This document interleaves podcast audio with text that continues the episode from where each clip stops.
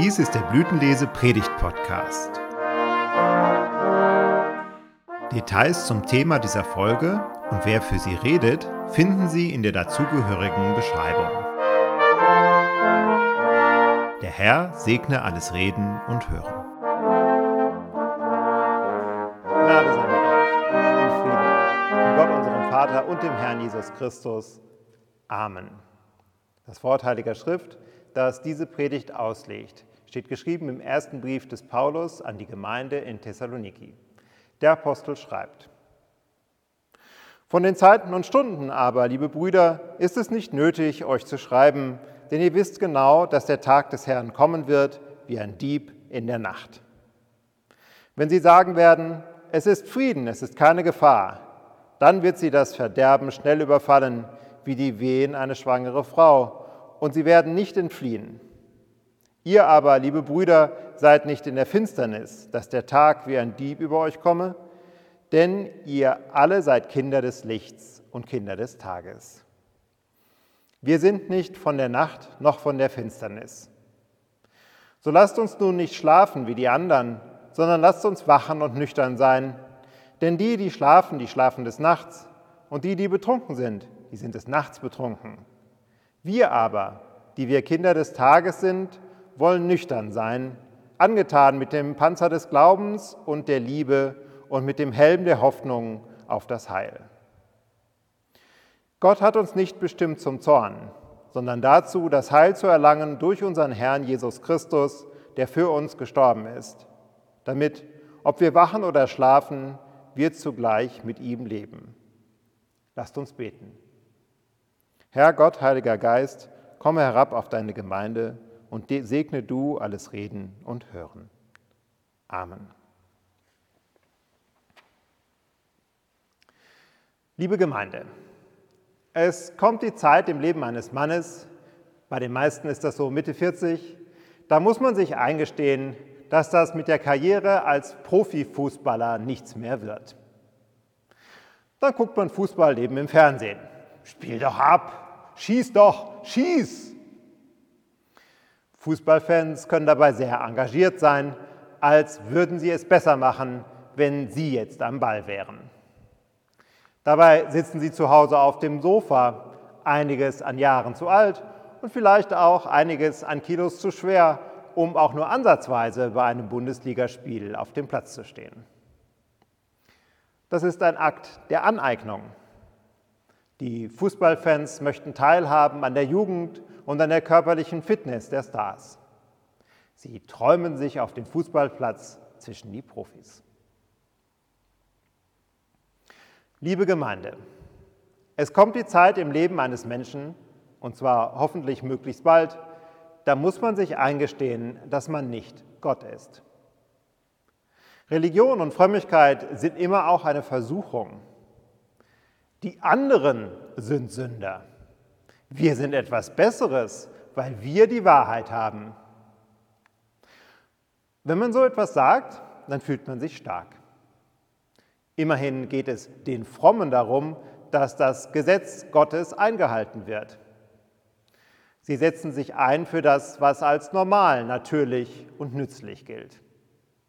Und das alles aus einer sehr bequemen Position, denn jeder wählt sich genau den Teil von Gottes Willen aus, der ihm in den Kram passt. Das ist ein Akt der Aneignung. Die Frommen wollen teilhaben an der Macht Gottes und an dem Reich und der Kraft und der Herrlichkeit.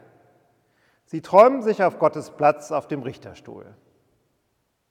Doch Gottes Reich ist das Reich Gottes. Der Tag des Herrn wird kommen wie ein Dieb in der Nacht. Denn es ist des Herrn Tag, nicht unser Tag. Das ist das erste Anliegen, das der Apostel in unserem heutigen Abschnitt zur Sprache bringt. Dies ist ein Thema, bei dem er sich mit den Thessalonikern einig weiß oder das zumindest so sagt. In einem zweiten Abschnitt redet er über wir und sie. Paulus macht einen Unterschied zwischen den Christen und denen, die sagen Frieden und Sicherheit. Frieden und Sicherheit, das ist die Parole oder der Werbespruch des römischen Friedens. Bei der Bundeswehr war ich bei der Artillerie und da haben wir immer gesagt, wo wir hinschießen, da ist Frieden. So ähnlich muss man sich den römischen Frieden auch vorstellen.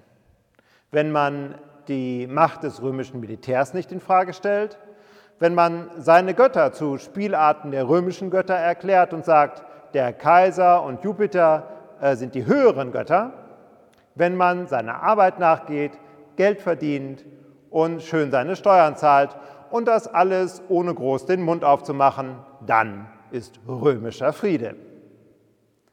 Frieden und Sicherheit, das ist das antike Gegenstück von Friede, Freude, Eierkuchen.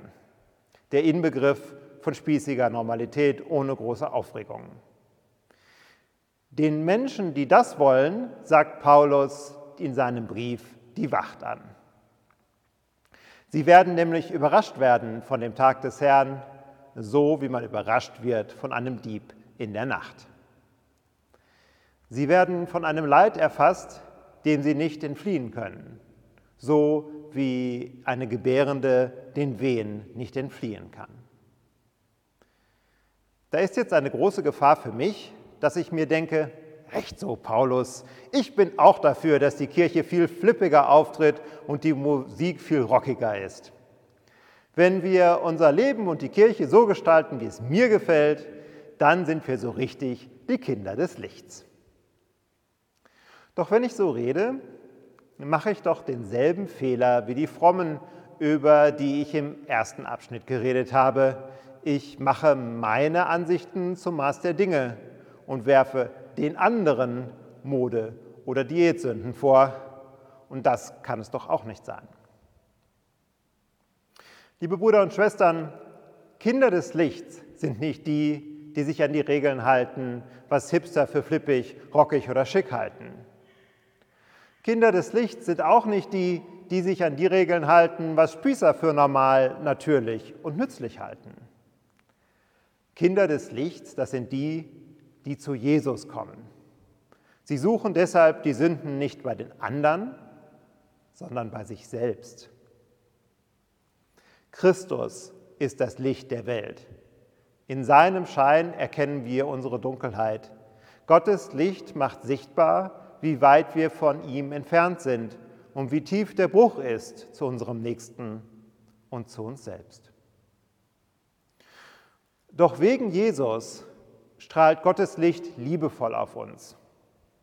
Wegen Jesus müssen wir uns nicht berauschen an uns selbst, sondern wir können der Wirklichkeit nüchtern begegnen. Wir sind Sünder und wir bedürfen der Gnade Gottes. Christen sind keine besseren Menschen, weder moralisch noch kulturell noch geschmacklich. Christen sind vielleicht besser dran, weil ihnen diese Sündenerkenntnis geschenkt wurde. Das bringt mich zum letzten Gedanken, den ich für heute ansprechen möchte. Paulus schreibt, Gott hat uns nicht bestimmt zum Zorn, sondern dazu, das Heil zu erlangen durch unseren Herrn Jesus Christus, der für uns gestorben ist, damit, ob wir wachen oder schlafen, wir zugleich mit ihm leben. Wenn wir wachen oder schlafen, das heißt mit einem Wort immer, Jesus ist für uns gestorben, um ständig bei uns zu sein. Im Evangelium haben wir Jesus heute sagen hören, das Reich Gottes ist mitten unter euch. Da redet er von sich selbst. Er ist hier mitten unter uns. Sich im Licht Gottes zu betrachten, ist nicht immer leicht oder angenehm. Es kann passieren, dass man sich nackig vorkommt und alleingelassen. Die Sünde bleibt nicht ohne Folgen. Wenn wir uns so fühlen, dann sollen wir auf Jesus schauen. In unseren bildlichen Darstellungen hat Jesus am Kreuz meistens einen Lendenschurz an. Das hat künstlerische Gründe, biblisch ist das nicht. Die Bibel schildert, dass die Soldaten Jesus das Obergewand und das Untergewand genommen haben. Jesus hat nackig am Kreuz gehangen. Er hat allein dort gehangen. Die Menschen, die Hosianna schrien, haben ihn verlassen. Selbst seine Jünger haben ihn verlassen. Jesus ruft, mein Gott, mein Gott, warum hast du mich verlassen? Jesus hat alles am Menschen angenommen, auch das Schlimmste, den Streit, das Leid, den Tod.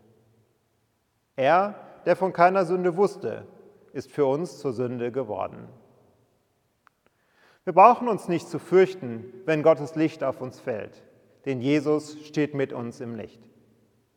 Wir sind nicht allein, sondern das Himmelreich schon, hat schon angefangen in der Beziehung, die wir zu Jesus haben. Siehe, jetzt ist die Zeit der Gnade, heute ist der Tag des Heils. Amen. Und der Friede Gottes, der höher ist als alle Vernunft, bewahre eure Herzen und Sinne in Christus Jesus.